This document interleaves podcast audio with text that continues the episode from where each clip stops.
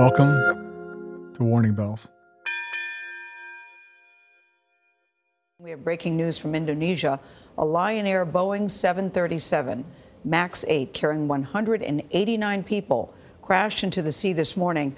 Rescuers have located debris, but they do not expect to find any survivors.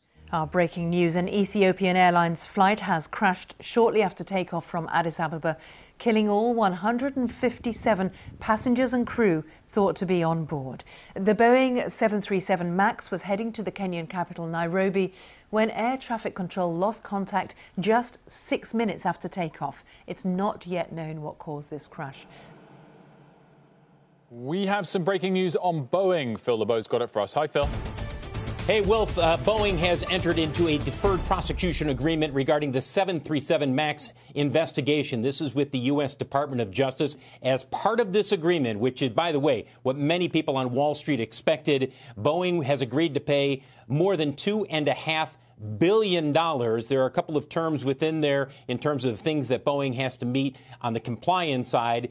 Also, as part of this, this charge will be essentially dismissed after three years if Boeing meets all of the uh, stipulations in this agreement. So, does that also fill end any potential threats to any individual executives at Boeing? Apparently, we, we, do not see any criminal charges uh, filed against individuals as part of this complaint. Now, theoretically, they, and when we have to read through all of this, they may say, hey, look, there may be a specific individual who may be charged separately, but there is no indication of any individual charges that will be uh, pursued by the DOJ.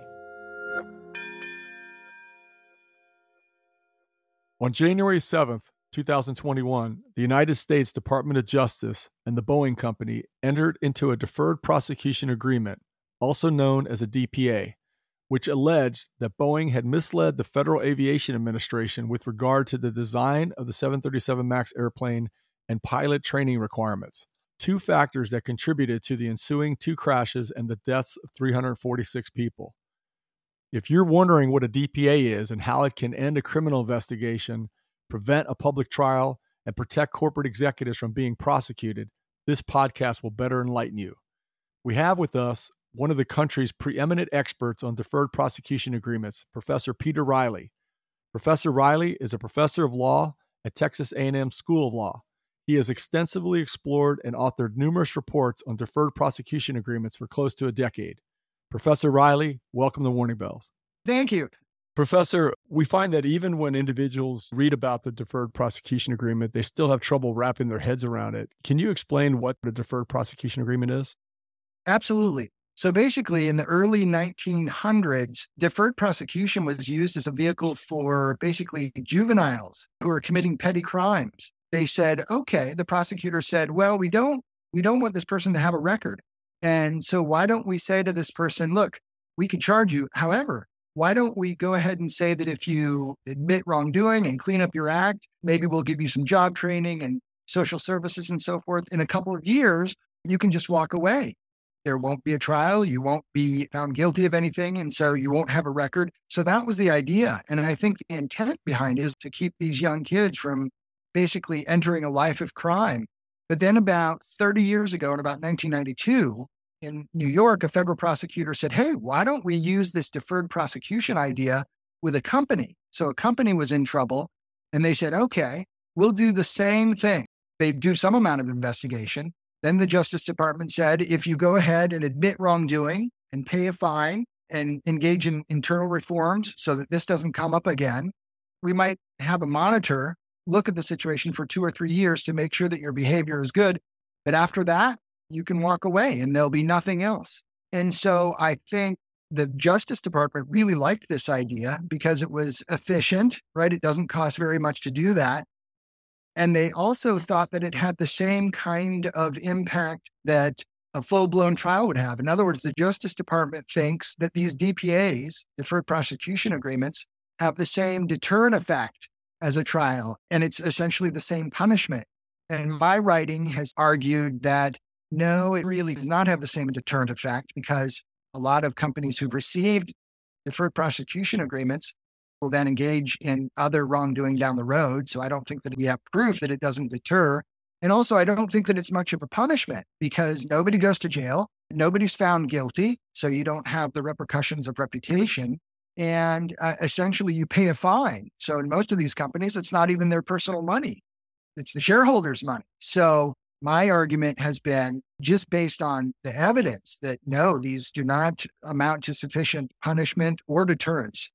But that's kind of the history of how they came to be and it's so it's really relative they're relatively new in the corporate context. They've only been used for about 30 years and at the beginning there were just a couple just drips of dpas but over time they've increased. So now every year you might have 20 or 30 deferred prosecution agreements and then the counterpart to that people should know that there are dpas deferred prosecution agreements. A similar vehicle is called an npa a non-prosecution agreement. These are also used with companies the justice department decides which one to use the basic difference is the deferred prosecution is filed with a court, right? So the company is actually indicted. And then they basically halt the process and say, if you adhere to all these things, pay us the fine and and do all those other things that I talked about. After three years, everything is wiped clean. With the non-prosecution agreement, you don't even file it with a court. It's just a contract with the company. They go ahead and give them the same terms of agreement they have to pay a fine and they have to do internal reforms. There might be a monitor. But then after the three years, everything is wiped clean. It's not even filed with the court. It's simply a contract. And if they don't adhere to all of those agreement terms, then the Justice Department might go ahead and prosecute. This is such an interesting history. I mean, if I understand what you're saying, is this mechanism that's widely used now in, in major corporate crime had roots in juvenile delinquency and juvenile efforts. And here we are now applying it to major corporations, I, I would wonder, you know, if you were a CEO of a company, what would you say would be the advantage of going and signing a deferred prosecution agreement? What's their viewpoint of this? You know, history shows that corporations love these agreements. They leap at the chance to get these agreements, and it's because they don't take much of a hit, right? They don't take much of a hit in the press. The investors in the company are sort of say, fine, we're, we're going to have this fine. But the basic thing is that the people who are running the company who may have engaged in wrongdoing are saying to themselves, wow, nobody's going to go to jail. And so this is the, I think, the biggest attraction. They're saying, fine. And for many of these companies, even when you get these fines of millions of dollars, for many of these huge companies, it's the equivalent of speeding ticket, really. It can be. And so this looks very, very good. And the other thing is, because you're not found guilty, right? If you're engaging in government contracting, if you're found guilty, you might not be able to engage in government contracting for a while. Well, with the DPA, that problem is out the window, right? So you've not been found guilty of anything.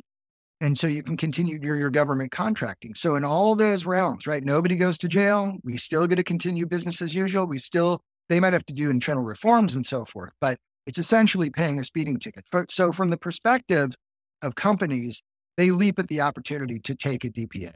They're looking at it saying, wow, we're not going to have a trial that goes for weeks or months or years where it's in the press all the time and people are reminded of our bad behavior or, you know alleged bad behavior.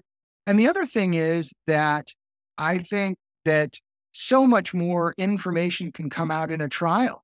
Take the boeing issue boeing will say that they've conducted an investigation well the investigation that they're able to conduct in the amount of time before they offer a deferred prosecution agreement is that the same kind of investigation that can be conducted if you have a full blown trial for weeks or months long with many, many witnesses? I would suggest that not only in the Boeing case, but in most cases, you can get a much more thorough look at what exactly transpired. And I think that this is owed to the public. Let's figure out in all these cases, let's figure out what really happened.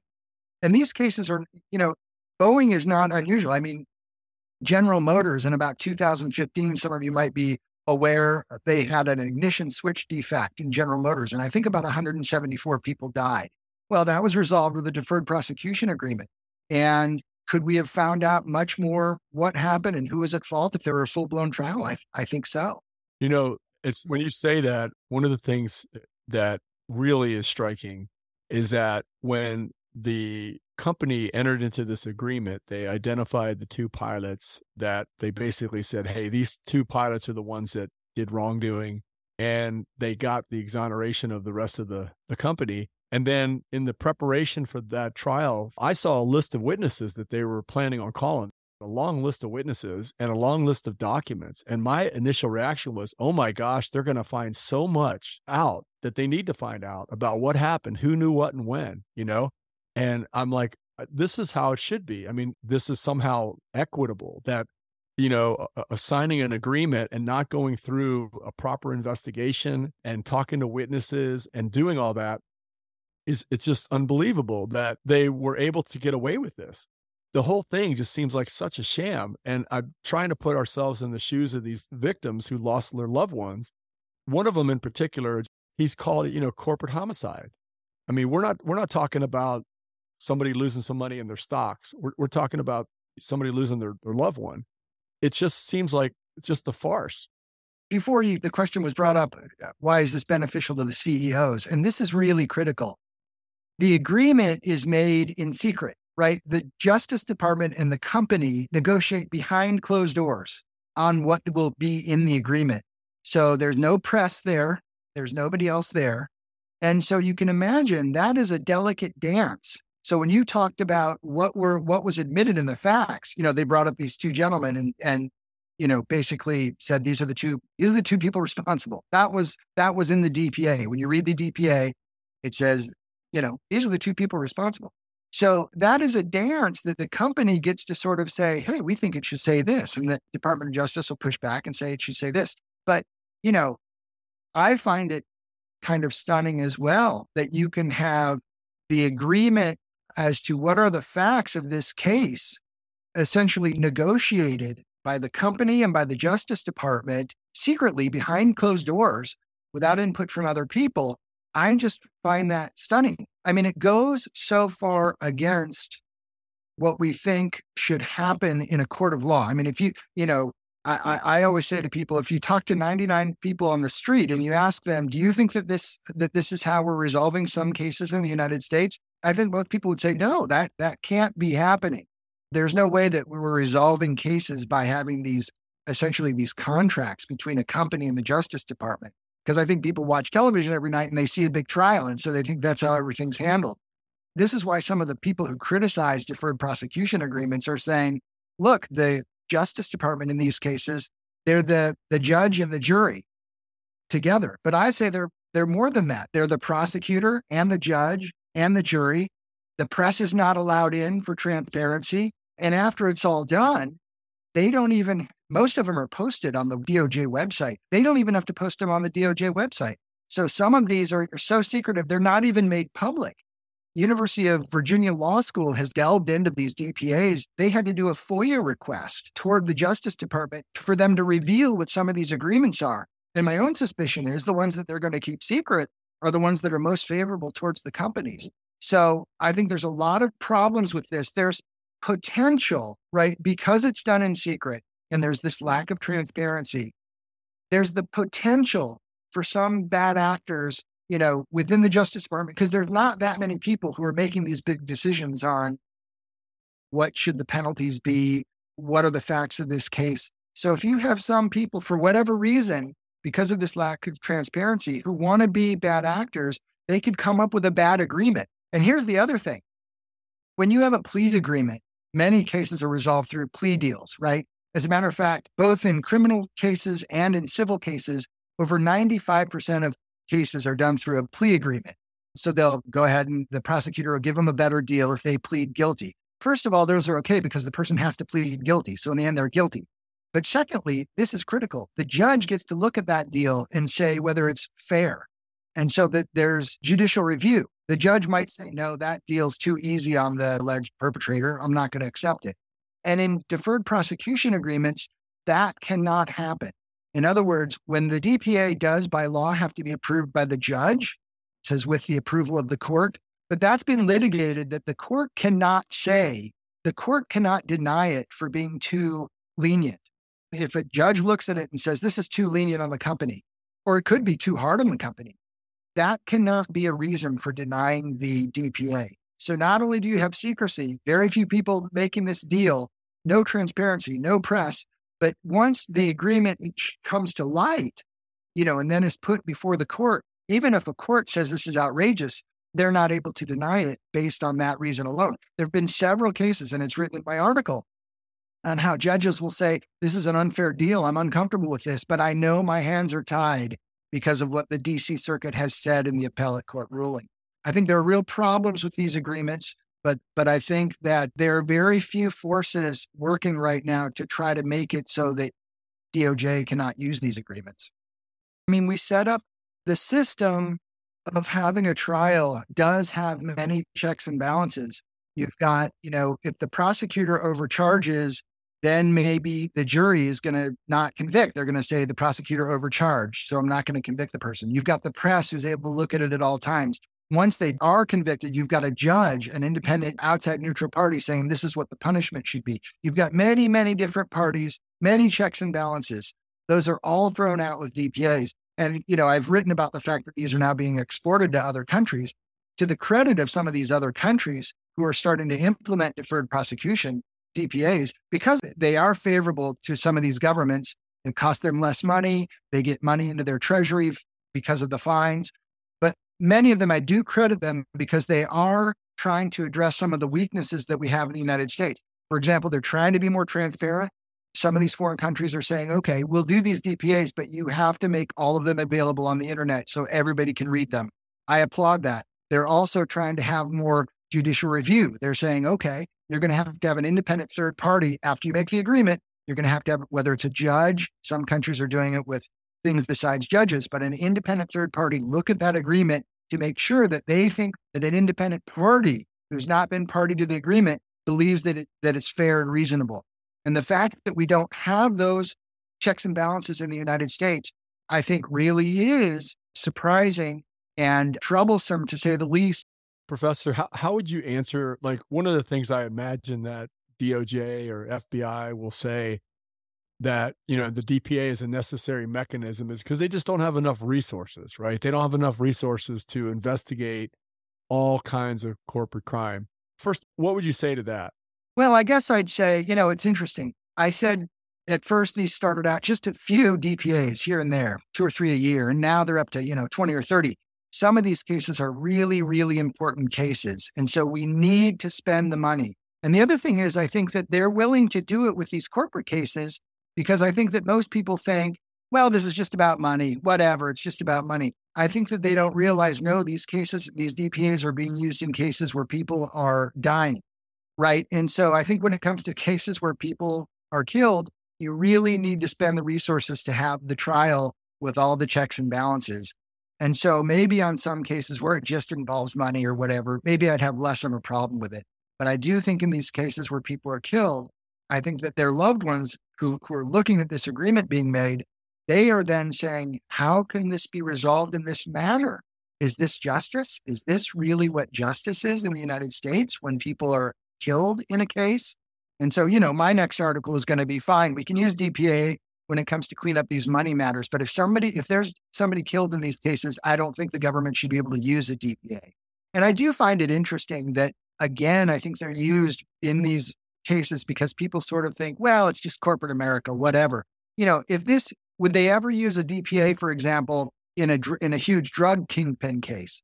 They wouldn't because I think people wouldn't tolerate it. They'd say the government is making a deal with a drug kingpin, so they would never do it. And the way they resolve the, the drug case is, you know, part of the reason they use it on these complex cases is, is they say this is too complex. It's just far too difficult to go in and figure out what really happened but we do it all the time with drug cases. There are many levels of people. Um, and what you do is you start out with the low level people who are on the street selling drugs and you get them to flip. And then you work your way up. You slowly work your way up to the top of the organization and you get people to flip so that you find out what's going on with the people who are masterminding this. That could easily be done in these cases. Yes, it requires time and some money, but when people are killed, I think that's what is required. I just want to also say there was a decision made to not require Boeing to have a monitor, a, a, DPA monitor. Could you speak to that? What that means? Yeah, you know, in in in many of these agreements, they will have sort of an outside, independent, neutral party uh, called a monitor, monitoring the situation to make sure mm-hmm. that the company is basically adhering to all the terms of the deal right? So, because if they don't adhere to the terms of the deal, then the Justice Department might go ahead and start prosecuting them at the end of the duration of time. It's usually two or three years, and the Boeing agreement is three years. But it's quite interesting that there's no monitor in the Boeing agreement. And I think, you know, I've read different experts commenting specifically on the Boeing case saying, wow, if there's any case that cries out for a monitor over these three years, it's the Boeing case. That could be said for a lot of these cases. I think that a, that a monitor should be required. But again, I think that it comes down to economic efficiency. Every, you know, these monitors get paid big bucks to make sure that the agreement is being followed and they're being paid over the over a three year period. So I think that a lot of these, a lot of these decisions, I think in the end come down to sort of economic efficiency. Is it going to cost us money to do this? I think all these agreements should have monitors, but obviously they remember that these are contracts. All these are are contracts between the company and the government. You can put almost anything you want in a contract or leave whatever out you don't want to have in a contract. So if both parties agree that they shouldn't be a, a monitor, there won't be a monitor. Peter, I want to thank you very much for joining us today and explaining to all of our listeners what a deferred prosecution agreement is. I know it was a quite the learning experience for me, so thank you very much for joining us today. Sure. Thank you. Thank you.